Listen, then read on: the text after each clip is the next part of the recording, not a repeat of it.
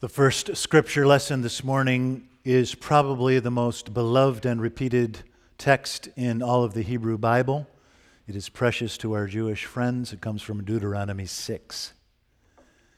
Hear, O Israel, the Lord your God is one God, and you shall love the Lord your God with all your heart and mind and strength.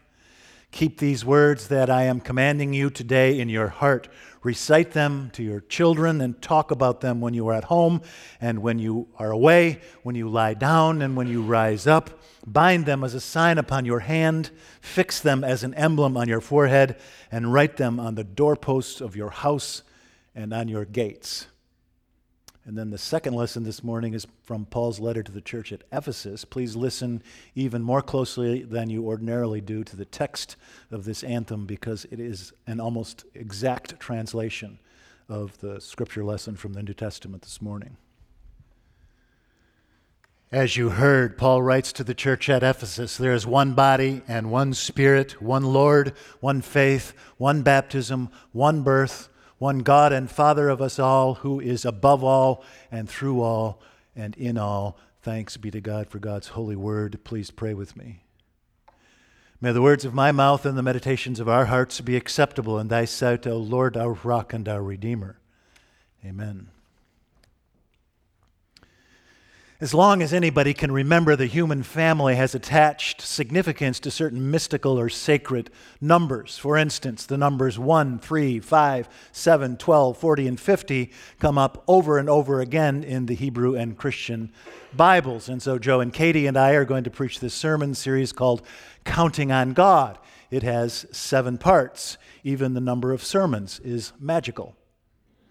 I just noticed this, but the first four prime numbers in our system, 1, 3, 5, and 7, are sacred in the Bible. I don't know why that is. I don't know if that's important, but maybe Joe and Katie will tell you. And if you think this ancient superstition or magical thinking about numbers belongs to the child of the, ra- of the race, think again. Does anybody know what triskaidekaphobia is?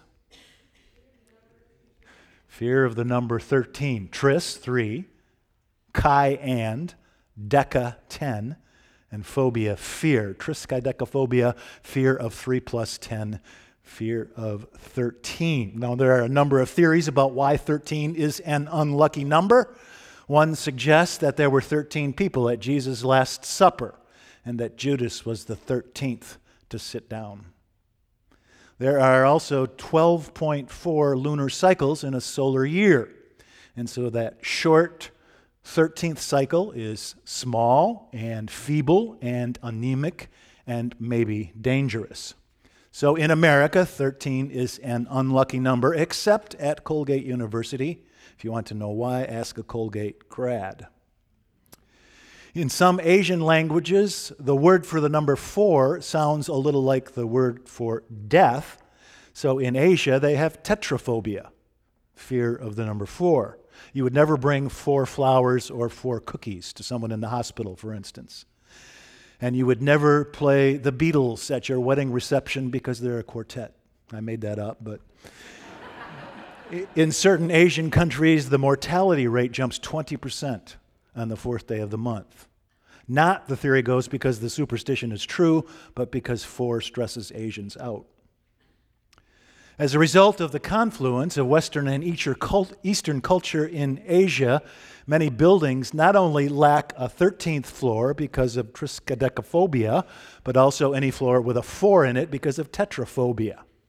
And so in some buildings, there's no fourth floor, there's no 13th floor, there's no 14th floor, or 24, or 34, or any floor uh, in the 40 somethings, or 54, or 64, or 74, or 84, or 94.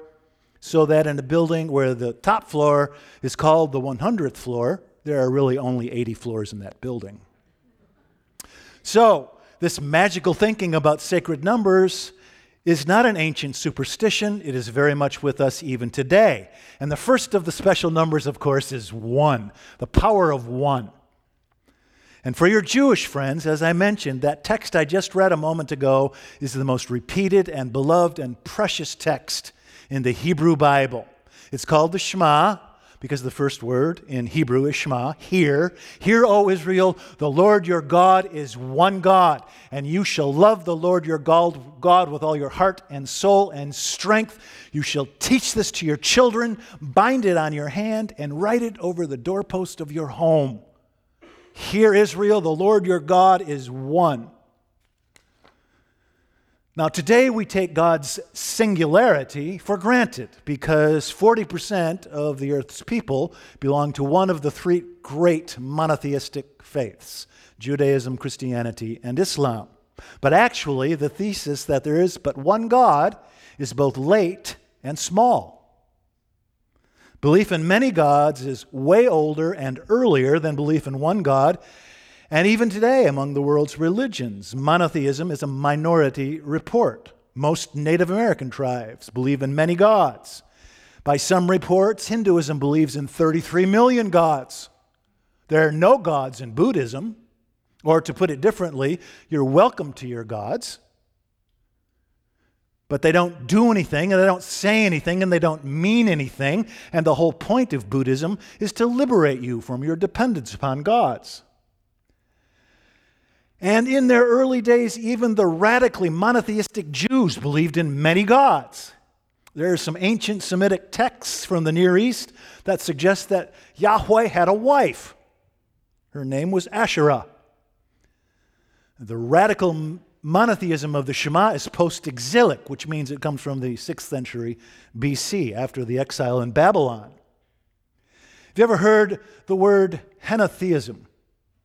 Henotheism is the belief that there is one big chief God, but that this big chief God has many quasi deities working for him or her.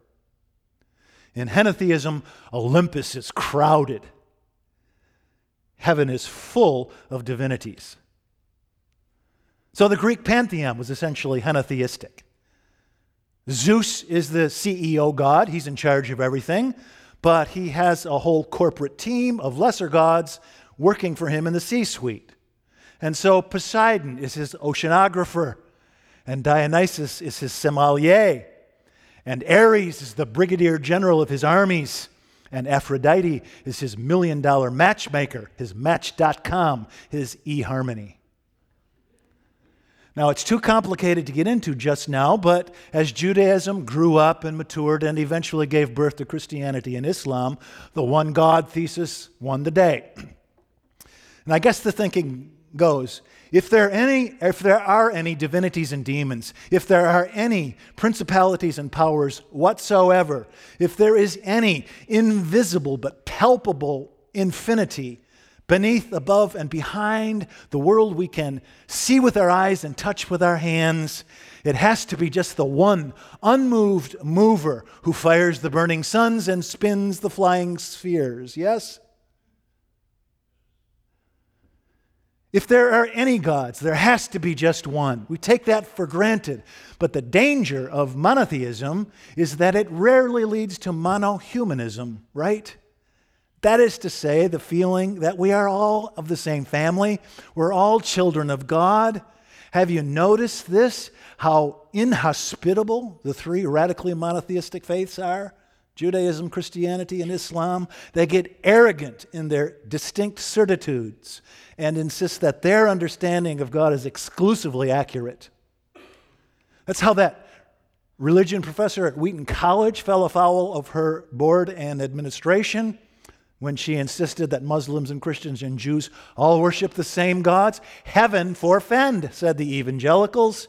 If you don't believe in Jesus, you're going to hell. Monotheism is inherently inhospitable to the other and the different. And so the Nazis persecute the Jews because the Jews don't see God through Jesus of Nazareth. And the Jews then in turn persecute the Palestinians because Arabs are not the chosen people. And round and round it goes, and the human family is torn apart. Monotheism rarely leads to monohumanism, which is just my made up word for talking about the one human family. We're all children of God. And so, in his letter to the church at Ephesus, Paul is just riffing on the ancient Shema. The Lord our God is one, he says, but then he expands his point by a country mile. He says, There is one Lord, one faith, one baptism, one birth, one God and Father of us all, who is above all and in all and through all. One God, one human family. Now, Paul is writing this to the Gentiles in the church at Ephesus, but he's writing it for his fellow brothers and sisters, Jewish Christians, who were trying to build this towering wall between the two halves of the church, yes? Trying to keep the Gentiles and the Jews separate. No, no, no, says Paul. There is one Lord, one faith, one baptism, one God and Father of us all, one human family. You're all children of God. And it's so sad when our belief in God's singularity divides rather than unites the human family. You know, of course, that the Muslims have their own Shema, right? It's called the Shahada, and it's the first of the five pillars of Islam. The Shahada is to Islam what the Shema is to, to the Jews. It goes like this There is no God but Allah, and Muhammad is his prophet. And when Muhammad wrote those words, he was just cribbing, cribbing from Moses. One God. His name is Allah, not Yahweh. And that's what those terrorists were shouting when they turned those giant jets into bombs and flew them into the Twin Towers on 9 11. You are not proper members of God's family, they were trying to tell us. You deserve to die.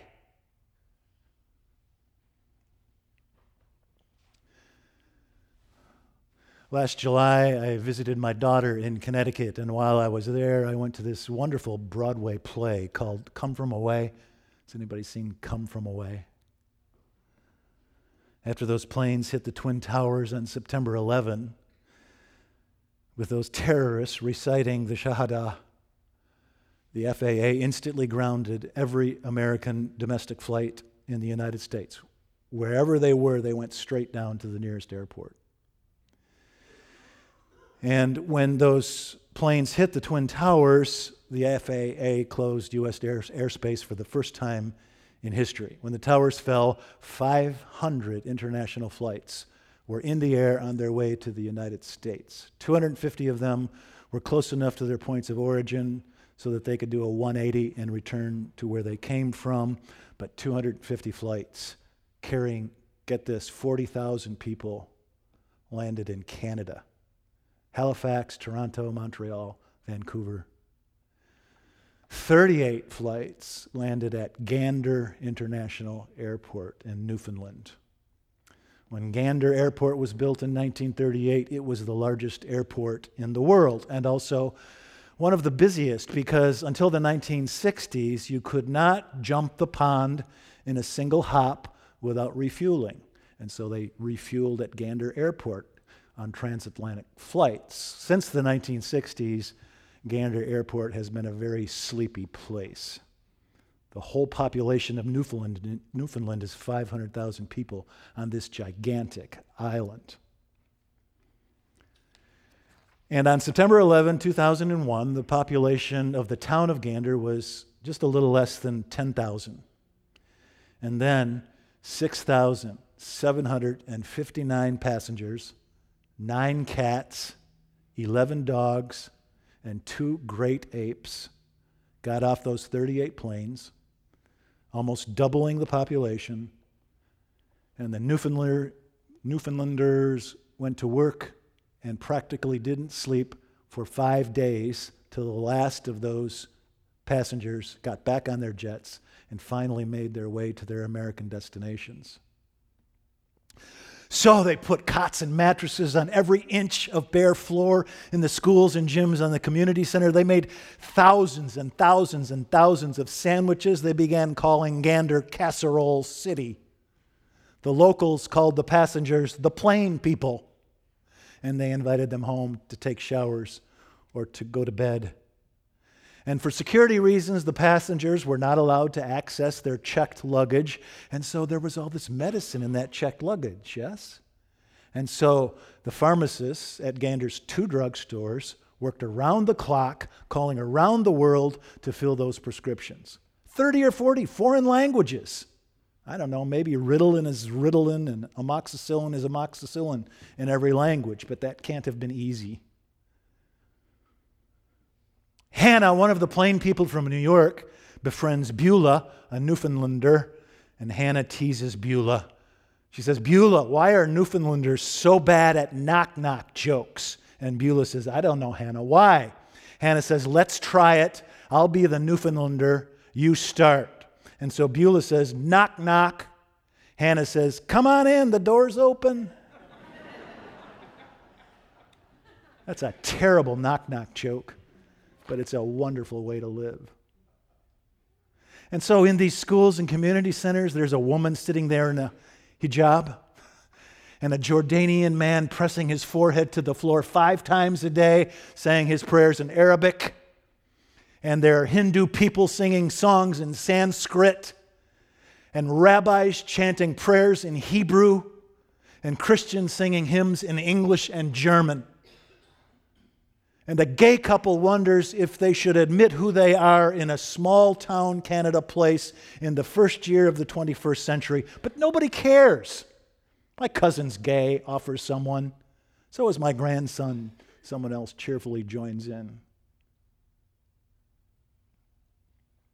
And so, that's why Gander, Newfoundland is one of the few places outside the United States that now owns a piece of World Trade Center steel. People at that time were such a striking antithesis to those haters who died saying God is one. Claude Elliott, the Gander's mayor, says, What we consider the simplest thing in life is to help people. You're not supposed to look at their religion or their color or their sexual orientation. They're just people. Welcome to the friends who have come from away. Welcome to the locals who have always said they'd stay. If you're coming from Toledo or you're coming from Taipei, because we come from everywhere, we all come from away. So, welcome to the rock. Love that radical monohumanism. We are all in the same family.